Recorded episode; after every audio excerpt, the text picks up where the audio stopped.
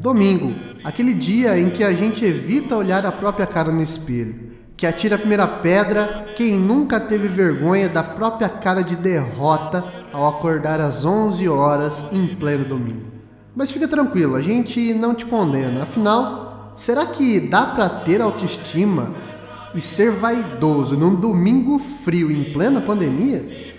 Então, lave esse rosto e coloque um sorriso, porque tá decretado o fim do fim de semana e teja dito.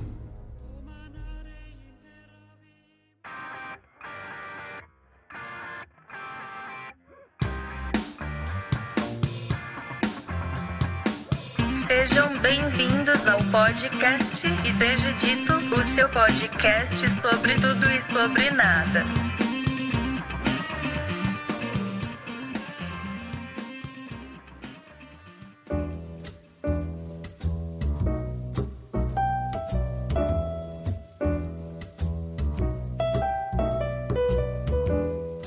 Aloha! Começa agora mais um episódio deste podcast sobre tudo e sobre nada. Eu sou o Thiago. E aí, pessoal, eu sou a Ellen. Tudo bem com vocês? E dona Ellen, o que que a pessoa que ainda não ouviu todos os episódios do podcast Teja Dito precisa fazer?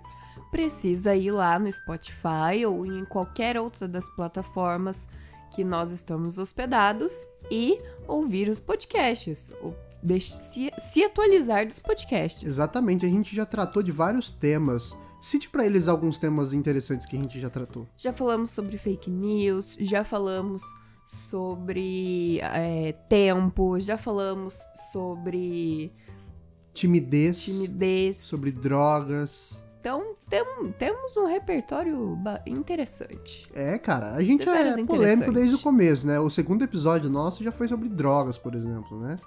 Já falamos sobre lugar de fala, para você que não sabe aí o que que é e, e não sabe o que responder pra tia no almoço de domingo, ouve o episódio de lugar de fala que você vai saber.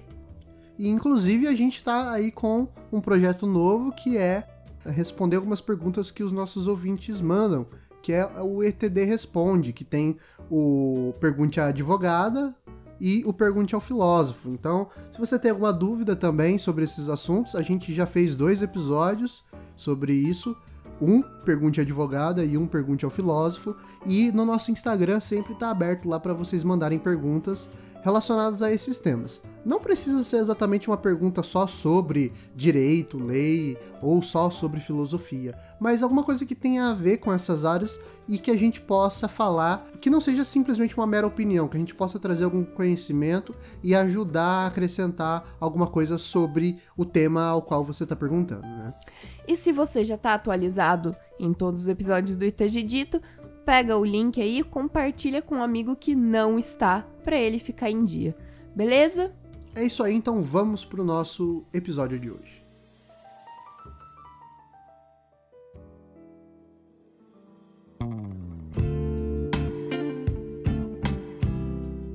Bom, o tema de hoje é para mexer com o ego de todo mundo. Então, para começar, eu começo com uma pergunta. Dona Ellen, você se considera uma pessoa vaidosa? Então, eu, vou, eu vou também começar com uma pergunta um tanto quanto capciosa. Hum. Porque o que você considera vaidade? Ah, aí você já, já atacou a minha, a minha expertise agora. Bom, não sei. A gente poderia talvez dizer que vaidade tem a ver com o cuidado de si, com uma espécie de autoestima, mas muitas vezes a gente considera vaidoso é, algo que extrapola, né? Geralmente, vaidade é visto como algo negativo, eu acho, né? Quando a gente diz que uma pessoa é vaidosa, é, geralmente a gente não tá querendo é, destacar que essa pessoa se cuida, mas na verdade a gente tá querendo destacar que ela se cuida demais, né? Eu vejo dessa forma. Como é que você pensa? Então, exatamente. É, é por isso que eu perguntei, inclusive, porque assim. Eu aprendi que vaidade era uma coisa ruim, era uhum. errado. Eu cresci achando que é, as meninas, que, na época que eu era mais assim, adolescente, pré-adolescente, que as meninas que se arrumavam um pouco mais, que faziam unha desde aquela época, que andavam arrumadinhas, eram meninas vaidosas e, portanto, fúteis. Uhum. E assim, vazias, completamente dispensáveis. É, foi assim que eu aprendi o que era vaidade. Então, é, não, a partir dessa perspectiva, eu nunca me considerei uma pessoa vaidosa, porque eu lutei muito contra isso Sim. durante muito tempo da minha vida. Eu, quando eu era mais nova, não me arrumava pra quase nada, quase nunca. O meu pai costumava brincar que eu me jogava dentro do guarda-roupa e saía com a primeira coisa que aparecesse. É, e aí, eu- naquela época, eu achava que isso era incrível, porque eu era uma pessoa que não obedecia aos padrões. Uhum. Eu não era fútil como as meninas que eram mais arrumadinhas, entendeu? Hoje em dia, eu já não, eu não penso que vaidade seja isso, Uhum. hoje em dia. Eu tenho assistido muita palestra de muitos psicólogos, eu tenho conversado muito sobre isso, é, de que a vaidade, na verdade, é algo muito positivo, né? Assim, e aqui eu jogo uma segunda pergunta retórica, mas uma, uma pergunta pra você e pro ouvinte. Por que é errado você querer se arrumar, você querer gostar do que vê? Sim. entendeu? Não, não faz o menor sentido isso, né? Por que, que é errado você sempre querer mostrar o seu melhor lado? Não é errado, entendeu? Então, pro- agora, a partir dessa perspectiva, eu acho que eu tendo a me considerar uma pessoa em processo de construção da vaidade. Sim. Porque, como eu disse, né, tipo, até pouquíssimo tempo atrás, eu só usava um tipo de roupa, eu nunca me maquiava pra nada, é, porque eu achava que eu ia estar sendo, como eu disse, fútil, eu achava que eu ia estar sendo vazia. É, e aí eu achava que eu já era tão autossuficiente, que eu já estava tão satisfeita com a minha imagem que eu não precisava me arrumar. Sim. E depois de um tempo, de um pouco de amadurecimento, o que eu fui descobrir é que, na verdade, eu tinha tanto medo de lidar com a minha imagem que eu evitava Uhum. ter que lidar com ela a- a- completamente, entendeu? Entendi. E eu acho que essa concepção negativa da vaidade tá muito ligada com alguns padrões culturais que a gente herdou, talvez ah, da religião, eu penso. Eu acho também. É, porque assim, na verdade, se você vai olhar lá os pecados, né? Um deles é a luxúria. É, e às vezes luxúria é também colocado como sinônimo de va- vaidade. né? Então, vaidade e luxúria seria a mesma coisa. Eu não sei, acho que não. Só que o que, que significaria luxúria? Né? Significaria justamente essa, esse apreço demasiado pelo luxo e esse apreço demasiado por si mesmo, né? Pela própria imagem. Tal como lá o mito de Narciso, que é, fica apaixonado, ele é condenado a se apaixonar pela própria imagem, fica olhando a imagem, reflet- a imagem dele refletida no, no rio, e até que ele se afoga e morre, né? E no lugar onde ele morreu teria nascido uma flor que recebe o nome de Narciso. Então, e sabe que, sem, desculpa te interromper, mas já interrompendo, nessa, nessa. Foi uma live que eu assisti de uma psicóloga falando Uhum. sobre narciso, e na verdade existem vários tipos de narciso. Sim, sim. né? É, eu O não, não, não é um vou só. me lembrar do, no- de- do nome de todos, mas é, a- apenas o mais extremado, que é o tipo narciso positivo, entendeu? Aham. É, assim, o fato dele se apaixonar pela imagem dele, né, de, de ficar contemplando. Puxa, vamos analisar assim, né? Óbvio, depois ele se, se jogar e tudo mais, isso é péssimo. Mas assim, vamos analisar qual que é o problema dele analisar a imagem dele e dele se apaixonar pela própria imagem, É, né? é, inicialmente. Assim, de uma forma bastante objetiva. Sim, inicialmente não, não, não parece ter nenhum problema em relação a isso, né? Mas eu acho que, de fato, vem dessa construção, né? Dessa recorrência a, a essa ideia de que ah, qualquer tipo de orgulho pessoal, qualquer tipo de apreciação por si mesmo soa como negativo. E eu acredito que isso está muito ligado, sim, com a, com a religiosidade, principalmente com o cristianismo. O cristianismo ah, inclusive o cristianismo católico, principalmente, ele é um tipo de, de crença que produz um- um- uma norma de conduta, uma forma de vida que busca evitar ao máximo esse tipo de coisa, né? Jesus, ele, ele vai atrás justamente dos humilhados, do, do- do- da galera que tá ferrada, por assim dizer, né? Ah, Nietzsche vai dizer que Jesus vai atrás justamente da- dos ressentidos, né? A galera que não, não consegue ter amor próprio e tudo mais. Então, é construído dentro dessa, dessa perspectiva uma visão de que é, eu não posso me, me autoafirmar, eu não posso é, me achar legal, me achar bonito, me achar uma pessoa interessante, porque eu vou estar sendo muito orgulhoso, muito vaidoso, eu vou estar cometendo o pecado da luxúria, e portanto é, eu não sou merecedor é, de nada, eu sou muito pequeno, eu tenho que me aniquilar como pessoa porque é, eu não é, eu não importo no fim das contas, né? Então eu, eu acho que essa cultura, como ela se tornou dominante na principalmente no nosso país, mas nas sociedades ocidentais em geral, é, a gente tem essa essa def- essa autodefesa do, da humilhação. É melhor ser humilhado do que ser exaltado. Por quê? Porque se você for exaltado agora, se você tiver sucesso agora, as pessoas elas vão ver aquilo como algo meio ruim, né? Então eu acho que essa questão da vaidade tá, tá ligado com isso, né? Eu acho que tá ligado, é, e eu também. Foi legal isso que você falou, porque eu também aprendi o que era humildade de uma forma completamente enviesada, Uhum. né? Eu aprendi que humil- humildade era nunca reconhecer nada bom que eu fizesse, é, porque nada era bom o bastante, porque eu precisava sempre ser humilde. Assim, que, né, não, não, não cabe Sim. isso, né? Então, eu acho isso bastante interessante.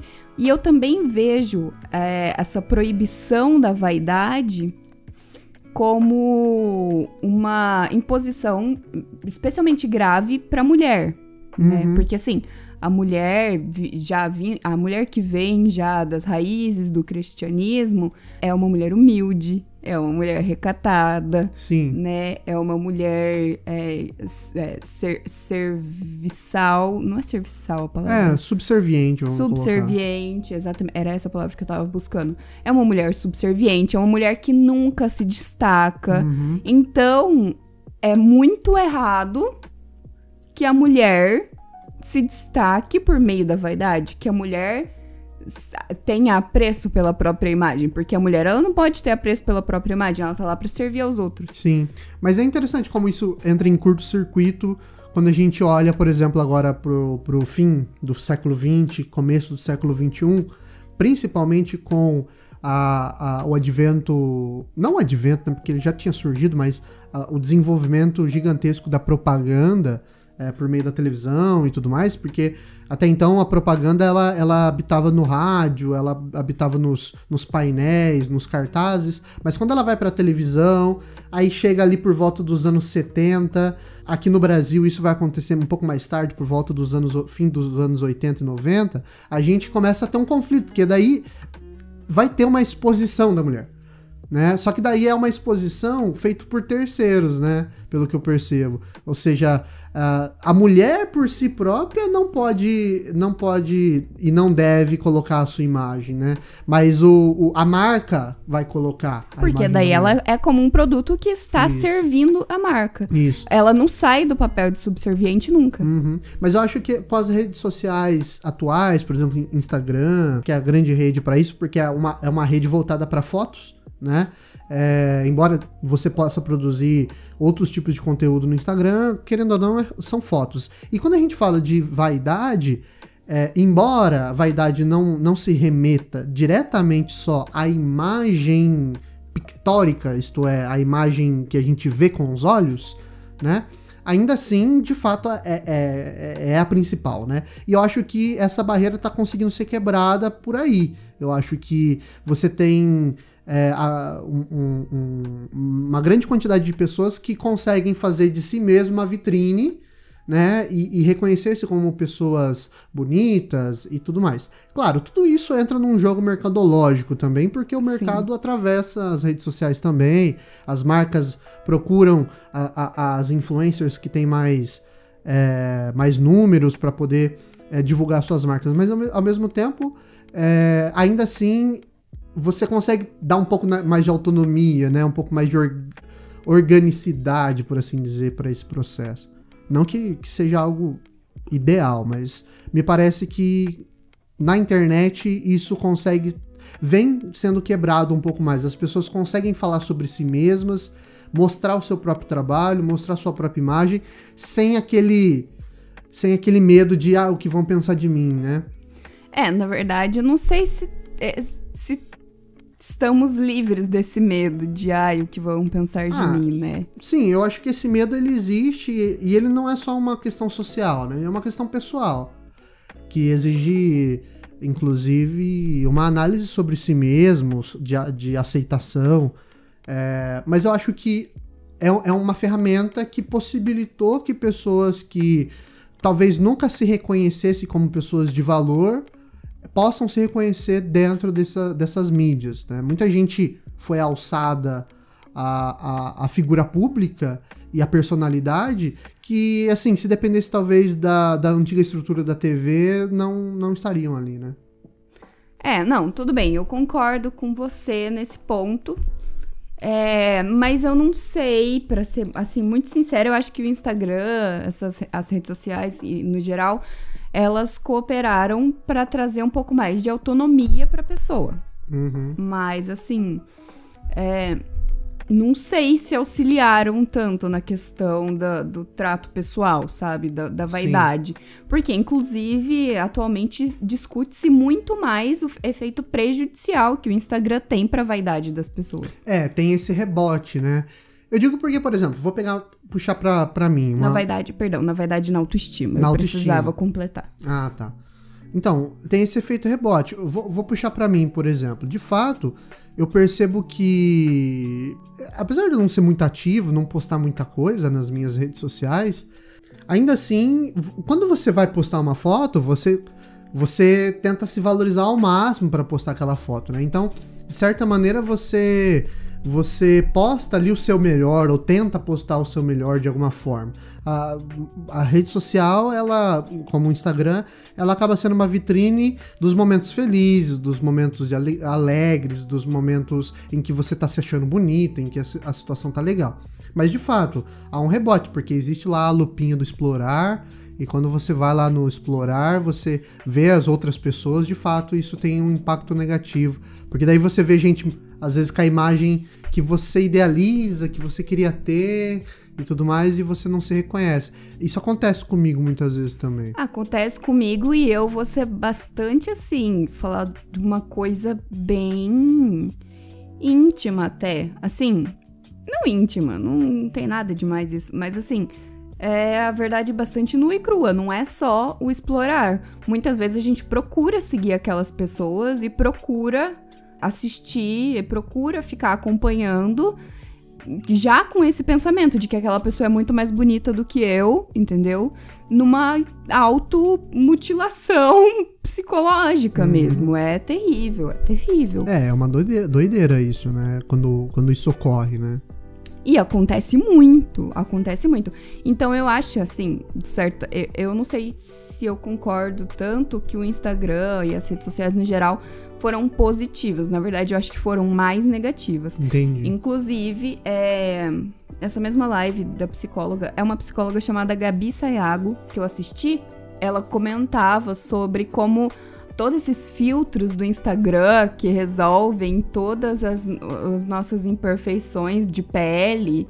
E, e como a gente, hoje em dia, você não vê mais story da cara da pessoa sem filtro Uhum. inexiste. E aí, meu, de tanto usar filtro, chega uma hora que a hora que você vai na vida real, que você se olha no espelho, você não se reconhece, porque daí as- você tem olheira na vida Aham. real, na vida real você tem mancha na pele, você tem espinha. E aí, o que você vê no Instagram, a sua imagem do Instagram e a sua imagem da vida real são imagens muito diferentes. Então, imagina isso na autoestima da pessoa. Sim, sim, concordo, Sabe? concordo. Eu acho que o efeito colateral é bem grande mesmo. Eu acho que é perigoso. Sim. Mas falando ainda é, de vaidade, eu queria apresentar um, um- um ponto aqui, né? Hum. Porque afinal de contas, você me perguntou se eu era vaidosa. Eu fiz toda uma problematização inicial, Sim. né? E aí, o que, que eu quero, o que, que eu acho importante é, apontar? Que eu não acho errado hoje em dia ser uma pessoa vaidosa, eu não vejo como uma coisa negativa, mas que nós temos que tomar um, um certo cuidado para que isso não se torne, tipo assim, o senhor da nossa vida. Sim. Antes de, de, de continuar as minhas problematizações, eu queria perguntar para você: vocês se consideram um homem vaidoso? Então, eu acho que eu sou um pouco vaidoso, sim. Claro, é, eu não sou uma pessoa assim que invisto muito em me cuidar e, e, assim, numa imagem maravilhosa. Tanto é que, por exemplo, se eu, for, eu acho que se eu fosse mais vaidoso, eu já tinha arrumado o meu, meus dentes. né, que eu tenho, pra quem não me, nu- nunca me viu, eu tenho um diastema aqui na frente, né, no- nos, de- nos dentes da frente, que são bem grandes. Além do mais, os dentes de baixo também são um pouquinho tor- tortos, fininhos. Então, eu acredito que se eu fosse mais vaidoso, eu daria mais atenção a esse tipo de coisa. Já, tinha, já, ter- já teria mexido nisso. É, porque hoje eu tenho total condição de pagar um tratamento odontológico para fazer esse tipo de, de correção. Mas eu não ligo muito. Eu acho assim, tem coisas que eu sou vaidoso. Cabelo. Cabelo, eu, sou, eu sou vaidoso, né? Eu, eu seco meu cabelo com secador, tudo certinho, escovo ele, passo uma pomadinha. Quando a gente vai para algum lugar que eu sei que eu vou suar, eu passo um sprayzinho para ele parar no lugar, porque meu cabelo, ele, ele é fino, eu tenho pouco cabelo e ele faz curva, né? Ele enrola. Ele não chega a fazer cacho, mas ele é bem ondulado assim, então ele, ele precisa dar uma escovadinha para ele parar no lugar e ficar legal. É, então, assim, com isso, por exemplo, eu sou, eu sou vaidoso. É, eu sou vaidoso com as minhas produções também. É interessante isso. Por exemplo, eu sou bastante vaidoso com as coisas que eu escrevo, com as aulas que eu dou, sabe? Principalmente quando eu faço alguma coisa legal. Apesar de eu ser bem crítico de mim mesmo. Sou bastante crítico. Tanto é que você sabe que vira e mexe eu comento sobre alguma coisa que eu escrevi no passado, por exemplo, meu TCC, ou até mesmo a dissertação de mestrado. Eu sempre comento, falo, nossa, não tá tão bom como eu queria que tivesse. Nossa, olha que texto merda que, que, que eu escrevi naquela época. Então, eu me critico muito, mas ao mesmo tempo eu sou um tanto quanto vaidoso. Quando eu termino o texto, eu olho eu tenho orgulho. Sabe? Nossa, esse texto aqui tá bom, cara. é, daqui cinco anos eu vou olhar pra trás e vou achar uma merda. Mas naquele momento eu realmente tenho uma espécie de orgulho pelo que eu fiz, assim, sabe? É o que prova que a vaidade não é exatamente uma coisa que tá ali é, é, atrelada à futilidade Isso, e é. ao vazio. Não, não, Né? exatamente. Eu acho que assim, eu gosto de deixar o texto bem escrito, bem adornado, né? Com palavras legais, com, é, com metáforas interessantes. Às vezes, até quando eu escrevo alguma coisa legal, eu mando pra você, né? No, pelo WhatsApp.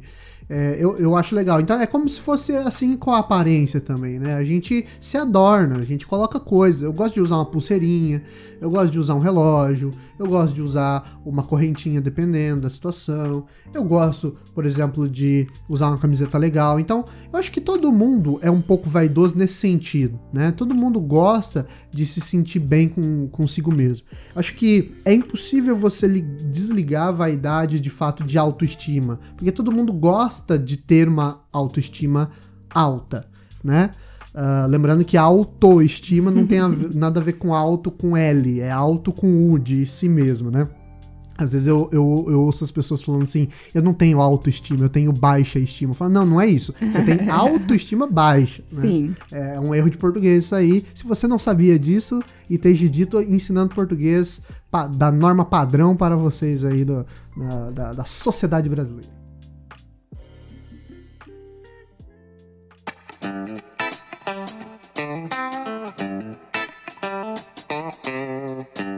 Então, mas, voltando aqui à, à minha problematização com relação à vaidade ainda, uma perspectiva feminista Uhum. sobre o papel da mulher na, no próprio mercado produtivo, assim, sabe? Porque algo a se considerar, e aqui eu tô fazendo uma crítica no geral, uma autocrítica, enfim. Vou, vou fazer o raciocínio e depois a gente vai desenvolvendo ele Beleza. que é o seguinte: atualmente eu tenho é, da- feito as pazes com a minha aparência, né? Então eu não mais evito pensar na minha aparência, eu não mais evito me arrumar. Hoje em dia eu tenho abraçado isso, então eu gosto de pensar na roupa que eu vou usar, eu gosto de pensar é, eventualmente em fazer uma maquiagem para ir trabalhar e tal. Mas ao mesmo tempo eu faço o básico, né? Eu nunca fiz tipo massagens modeladoras e outros procedimentos estéticos. Então eu vou falar aqui só do básico. Sim. Mas vamos lá considerar que uma mulher, para ela fazer o básico, para se manter é, no padrão, ela tem que fazer a unha, pelo menos uma vez por semana, e aí gasta mais ou menos quatro horas, né? Uma hora por, por semana. Então, quatro horas no mês.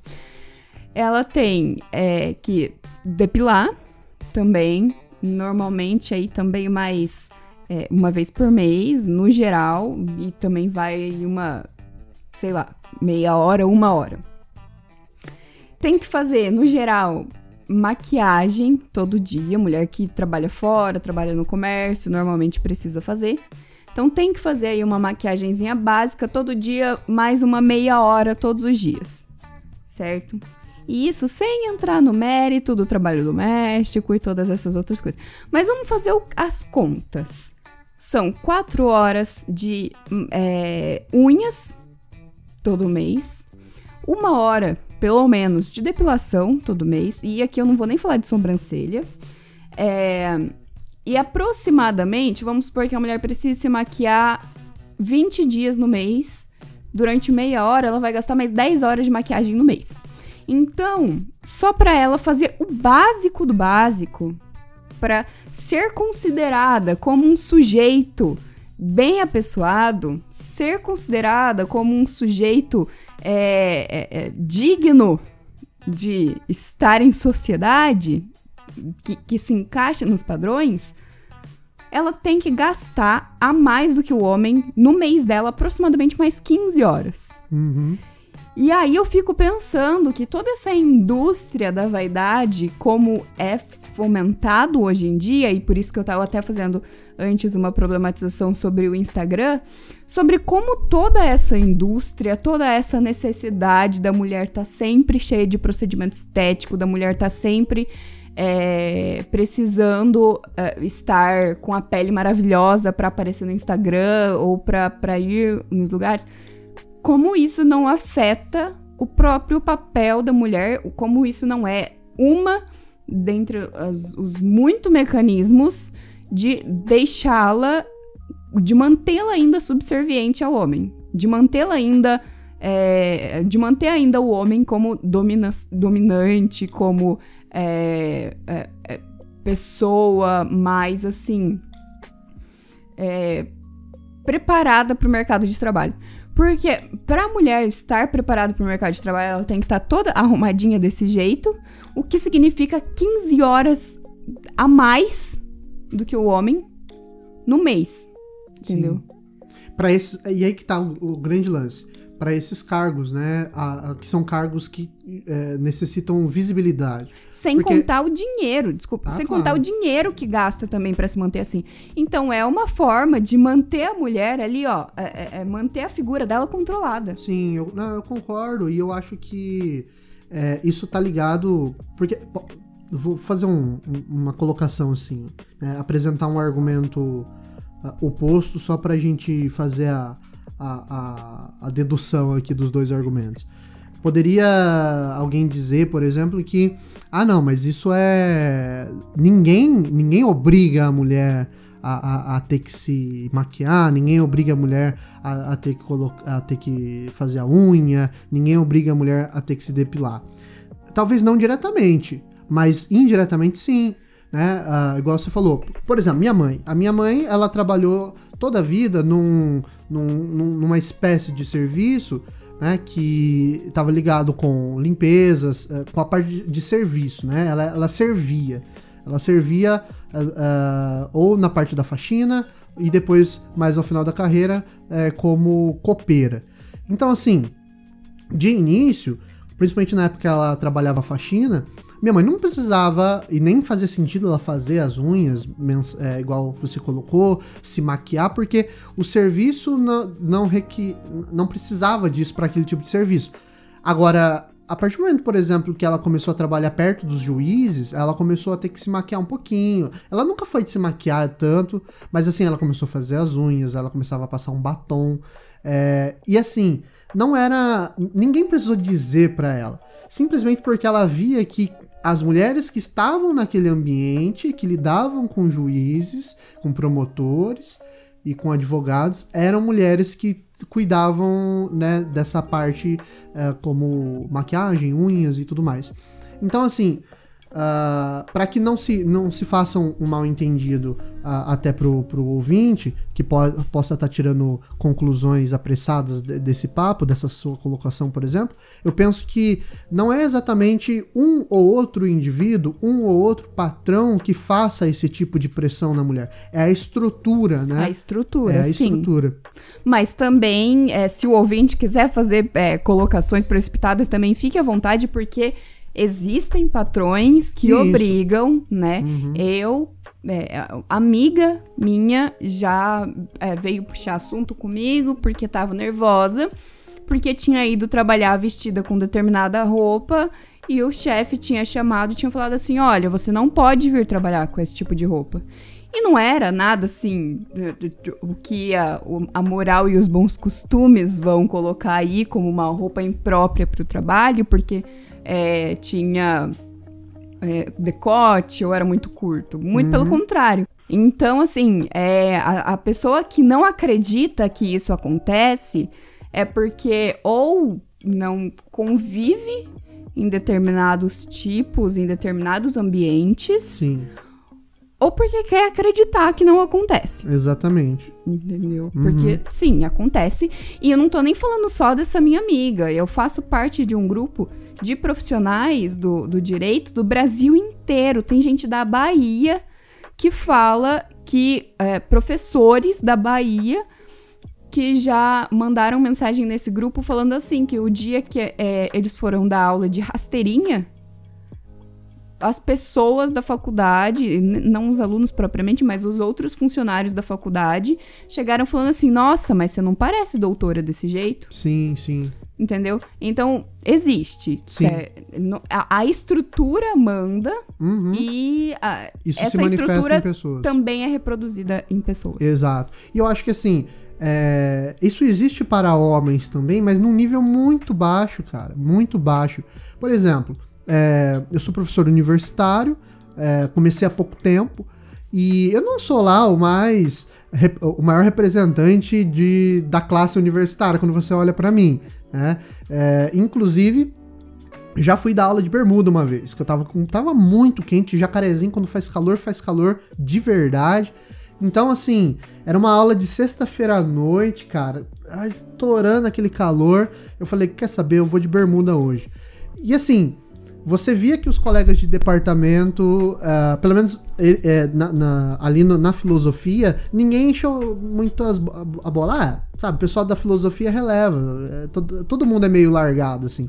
Mas você via que os outros, os outros departamentos, os outros cursos, eh, a galera dava uma olhadinha pra mim, sim, porque via eu entrando e saindo da sala, sabia que eu já era professor ali, e olhava e via eu de bermuda, meio estranho. Mas assim, a pressão não é igual com certeza a pressão de uma mulher que quisesse ir, por exemplo, com um vestidinho, né? É, ou como você disse, com uma rasteirinha. Porque, de fato, é, esses códigos de etiqueta é, pro trabalho existem para homens e mulheres, mas o peso é completamente desproporcional entre é, esses dois é, sexos, né? São coisas completamente diferentes. É muito diferente. E aí, por que que eu trouxe esse contraponto, né? Tipo, ai, vamos, é, nunca vamos nos arrumar, então, não tô entendendo é, a sua linha de raciocínio. Você tá falando ao mesmo tempo que é bom ter vaidade e ao- no momento seguinte você tá falando que é, é ruim a vaidade porque é uma forma de controle.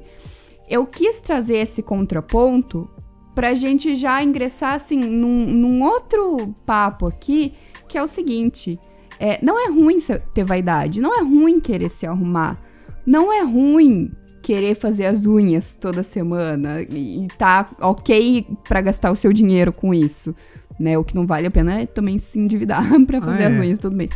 Mas assim, não é errado, não é ruim, desde que haja a ciência na consciência de que isso faz parte de um sistema machista que estipula determinados padrões que devem ser seguidos e desde que a mulher a- a- a- entendendo isso esteja queira fazer, né? Tipo assim, Tem a liberdade pra escolher se ela liber- quer se depilar ou não. Exatamente, entendeu? Tem a liberdade pra escolher. Puta, eu não gosto de me depilar.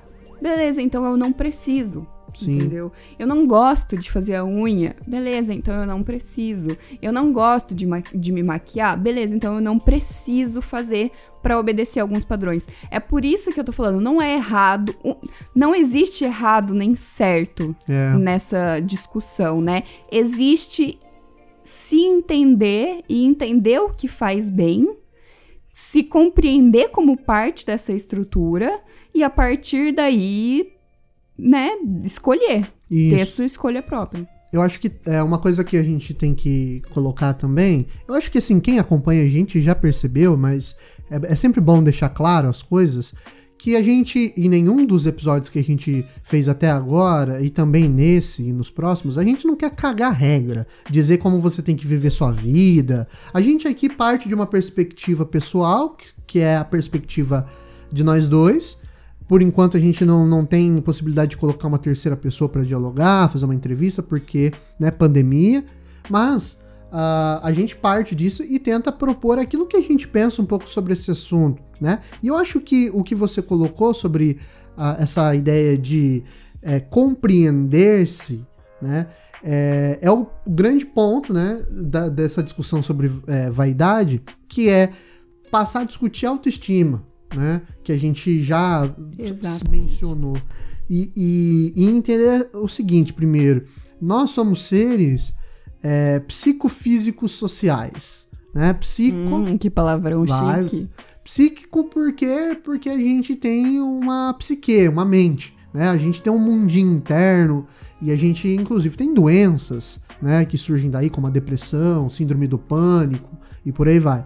Então, somos seres psíquicos, somos seres físicos, temos um corpo, temos uma imagem e tudo mais. E somos seres sociais, estamos inseridos justamente numa estrutura que tem esses jogos, esses jogos que a gente estava falando, né? uma regra de etiqueta para homens, outra regra de etiqueta para mulheres, regras diferentes em profissões diferentes, regras diferentes em países e ambientes diferentes. Então a gente tá dentro desse, dessa maçaroca toda e a gente tem que se entender, primeiramente, dentro de tudo isso. Primeiro, entender quem sou eu psiquicamente, entender quem sou eu biologicamente, ou seja, fisicamente, é entender que a minha formação, a formação do meu corpo, ela, ela, ela, ela é daquela forma e que eu, eu, eu, eu posso me aceitar como eu sou e eu posso talvez querer mexer em quem eu sou. É, a gente tem que tomar cuidado somente para não cair naquela visão estereotipada, tipo Michael Jackson, né? Que vai mexendo na- no nariz até que parece que não tem mais um nariz ali, né? Então eu acho que esse autoconhecimento e esse conhecimento da sociedade onde nós habitamos é o, o ponto-chave, né? Para essa autoaceitação e para esse cuidado de si mesmo. Só para acrescentar um ponto, e aí eu, eu passo a palavra para você sobre isso, o que, que você pensa sobre essa questão da aceitação e do cuidado de si. Mas esse termo cuidado de si se tornou bastante recorrente na filosofia, principalmente a partir de Nietzsche e Foucault. Vai ser mais com o Foucault. É, vou, vou explicar assim de uma maneira bem breve para o ouvinte não não, não, não, não cair num marasmo filosófico aqui, né? Que não é o caso. Mas ah, Nietzsche, ele é um dos primeiros filósofos a, a, a falar sobre ah, a- o tornar-se si mesmo. Torna-te a ti mesmo. Só que esse tornar-se si mesmo, para Nietzsche, não é exatamente encontrar uma essência escondida dentro de você. É entender quem você é, aceitar aquilo que já está dado e, e projetar aquilo que você quer. É, Então, assim, você não, você não tem uma identidade pronta já. Na verdade, você constrói a sua identidade a partir disso, né? Então, é aí que surge essa, essa ideia da estética da existência que, que Nietzsche cria, né? Fazer da vida uma obra de arte, e isso significa fazer da, de si uma obra de arte, né?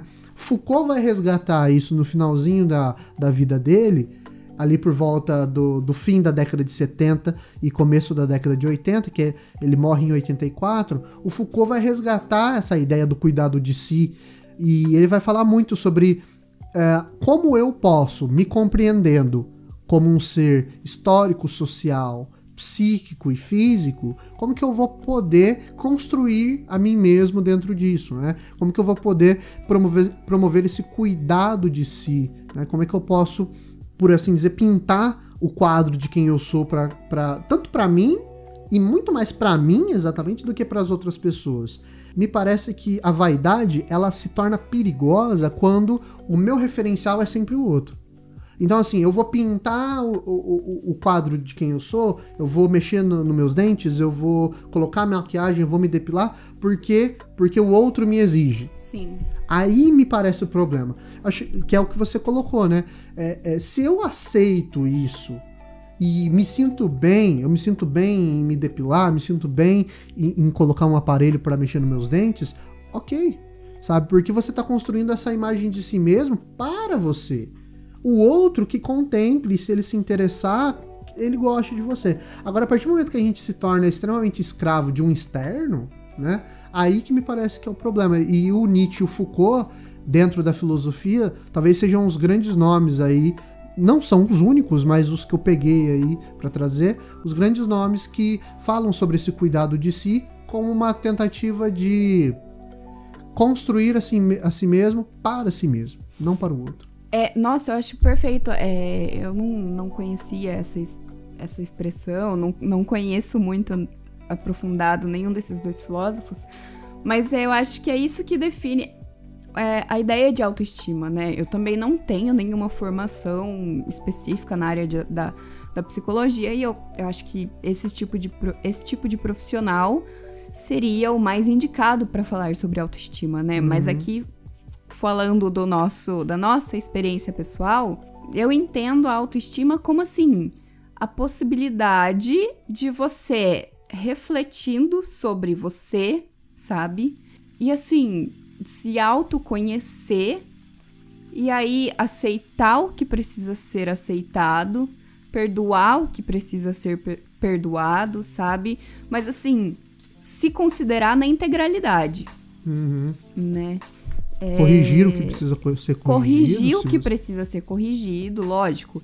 Se alguma coisa incomoda e, e quer mudar, meu, faz, sabe? Faz todo sentido pra você fazer aquilo, mas desde que seja seu, sabe? Eu acho que nada define melhor do- a, a autoestima de uma maneira bastante leiga, como o que a gente tá fazendo aqui, é para além do aceitar-se Sim. né? É você perceber as coisas boas que você faz e que você tem, ou que você é, que faz parte de você, as coisas ruins e falar, não, beleza, é assim que eu sou. Aceitar-se e cuidar-se, né? Exato. Porque a partir do momento em que você se aceita da forma como, que, como você é, e, e que você começa a gostar disso, né? Tipo, não adianta, ah, vou me aceitar numa conformação aqui É. e vou passar o resto dos meus dias apenas existindo, né? Não é desse tipo de aceitação que a gente tá falando. É de uma aceitação verdadeira, do tipo assim, tenho o dente separado, tenho um Uhum. diastema, mas eu acho, hoje em dia, eu acho o diastema charmoso, faz parte de mim, eu não consigo me ver de outra forma, sabe? Tipo, e isso aqui eu tô falando da, da, da parte só estética, Sim. né? Eu não tô falando nem da parte emocional, que pra mim é a mais importante ainda, Sim. sabe? Mas é assim, é você se perceber e se aceitar a ponto de estar satisfeito e confortável consigo mesmo. Isso. E, e até uma, uma, uma questão interessante dentro disso é que eu percebo que a gente vive numa sociedade atualmente que ela por natureza, estimula o cuidado de si, mas naquela ideia do, do, do, do cuidado para se provar para o outro. né? Sim. Ou seja, é uma sociedade que estimula a vaidade, mas não essa vaidade saudável.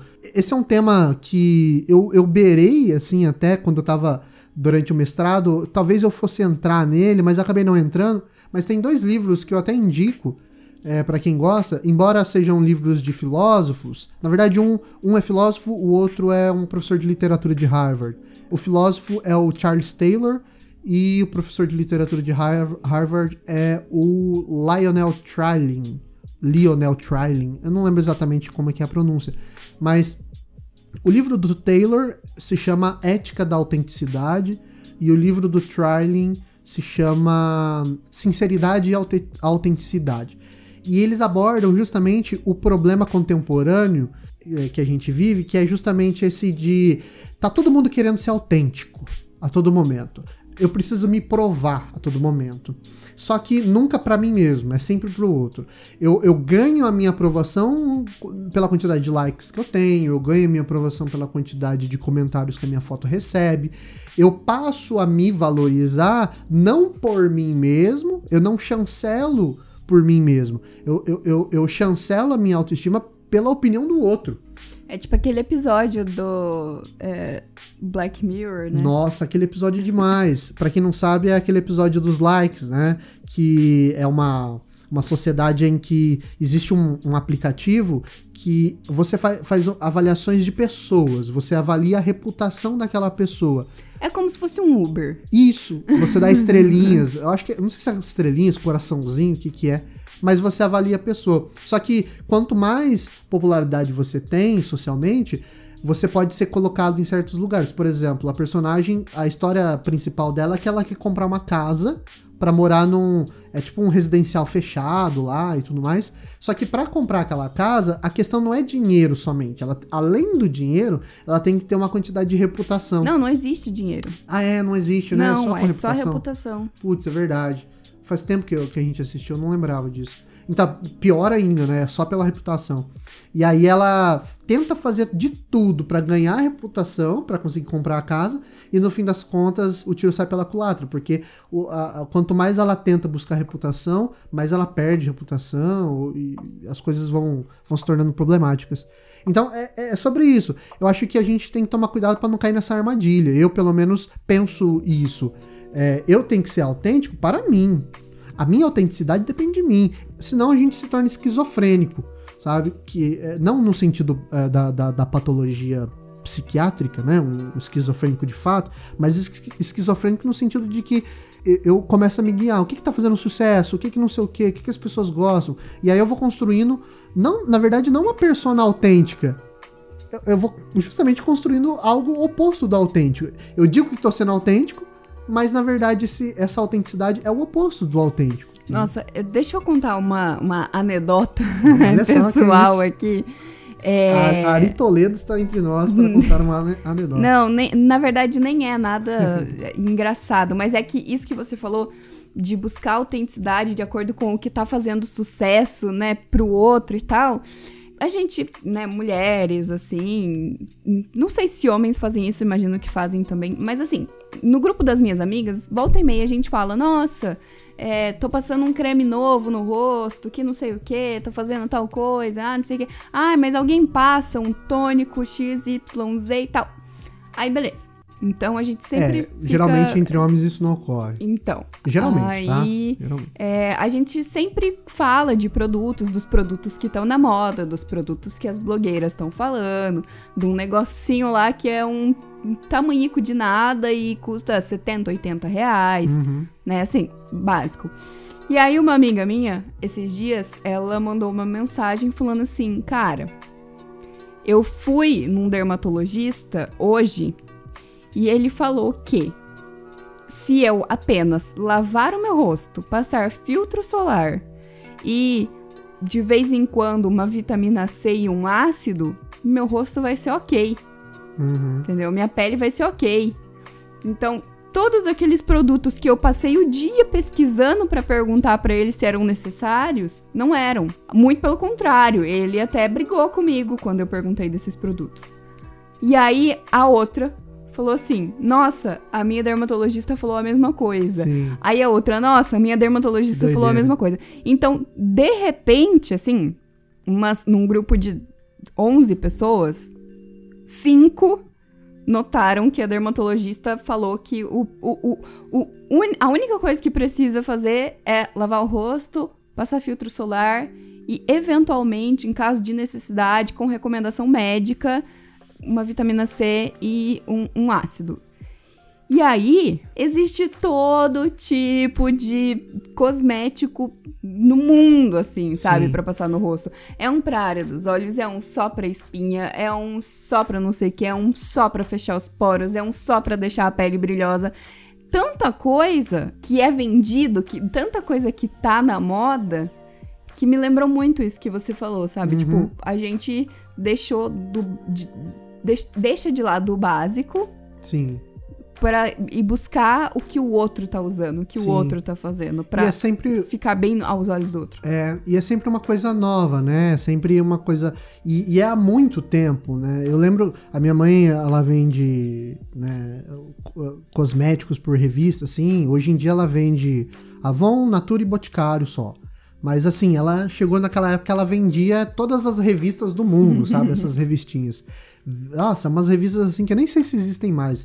Hiroshima, Hermes, que daí era coisa de casa, assim, sabe? Aí tinha uma outra que se chamava Abelha Rainha, ah, um monte de coisa.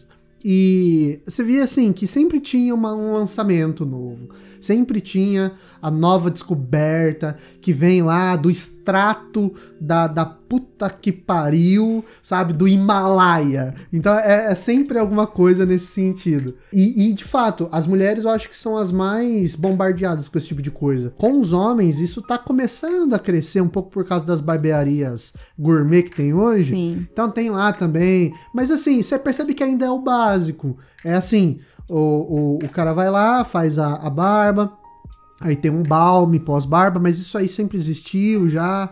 É, aí tem um- uma questão hoje em dia de, de depilar a barba, então tem uns produtos para depilar, para não sei o que, pro cabelo. Mas assim, são coisas bem rudimentares ainda. É, e, inclusive, homem que se cuida demais, os outros vão falar: ih, parece mulher, tá se cuidando demais, passa creme, papapá. Então, assim, é de fato as mulheres que acabam sendo bombardeadas com isso. E tem a ver com essa noção de como o padrão é construído por diversos fatores, não por um só. Mas dentre os principais, é a própria indústria que constrói os padrões. Eu, por exemplo, não acredito nessa ideia de ah, a nova tendência é. Não é que a nova tendência é no sentido de que as pessoas começaram a se interessar por esse, esse tipo aquele tipo de roupa, esse tipo aquele tipo de carro. A tendência é construída pela própria indústria. Quando dizem assim, ah, a tendência agora pro próximo verão vai ser tal coisa.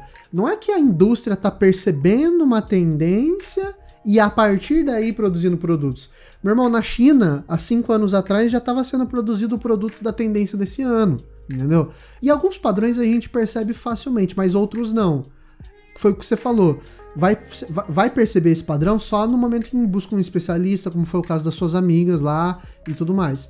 Por quê? Porque as pessoas, elas elas não, não estão sempre atentas a, a, esse, a esse tipo de manipulação.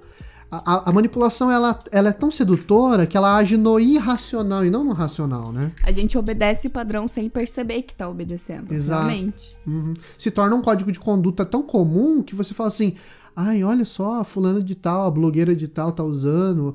E, e assim, eu não suporto mais ver tutorial de maquiagem, cara. Assim, eu sei que faz parte e é legal, porque muita gente tá aprendendo, muitas meninas estão aprendendo a se maquiar sozinha com isso e economiza uma puta grana, né, com, com essa ideia. E muita gente tá se tornando profissional da maquiagem a partir disso. Então, ok, mas eu não aguento. Mas, assim, é, é de uns 5 anos pra cá, pelo menos, é, eu posso dizer que o meu Instagram, de pessoas assim que eu não seguia maquiadoras, eu seguia pessoas que eu conhecia e essas pessoas se tornaram maquiadoras. Vê um boom assim de vídeos de maquiagem, de tutorial, de dancinha da maquiagem e pula para cá. Isso é legal, faz parte, né? É uma onda, uma hora essa onda inclusive vai, vai diminuir, vai ser substituída por alguma outra onda. Mas assim, você percebe que isso gera inconscientemente aquela ideia de, nossa, eu preciso eu preciso Sim. desse corretor, eu não sei os nomes, corretivo. né? Mas corretivo, é. Eu preciso. É, lembra quando eu, eu, fui comprar o teu presente? O que, que era mesmo? Era um rímel. eu queria especificamente um rímel da marca X, que eu queria muito, que era muito bom e blá blá blá blá. E eu pedi para ele de presente. Aí ele foi na loja, ele falou assim pra vendedora. Ele falou: Ah, ele quer aquele negócio pretinho de passar no olho. e aí ele trouxe um delineador. Mas era rímel. Nada do que eu queria. Mas gostei do delineador, usei um monte, inclusive continuo usando da mesma marca até hoje por conta disso. Olha só, acertei então. Acertou.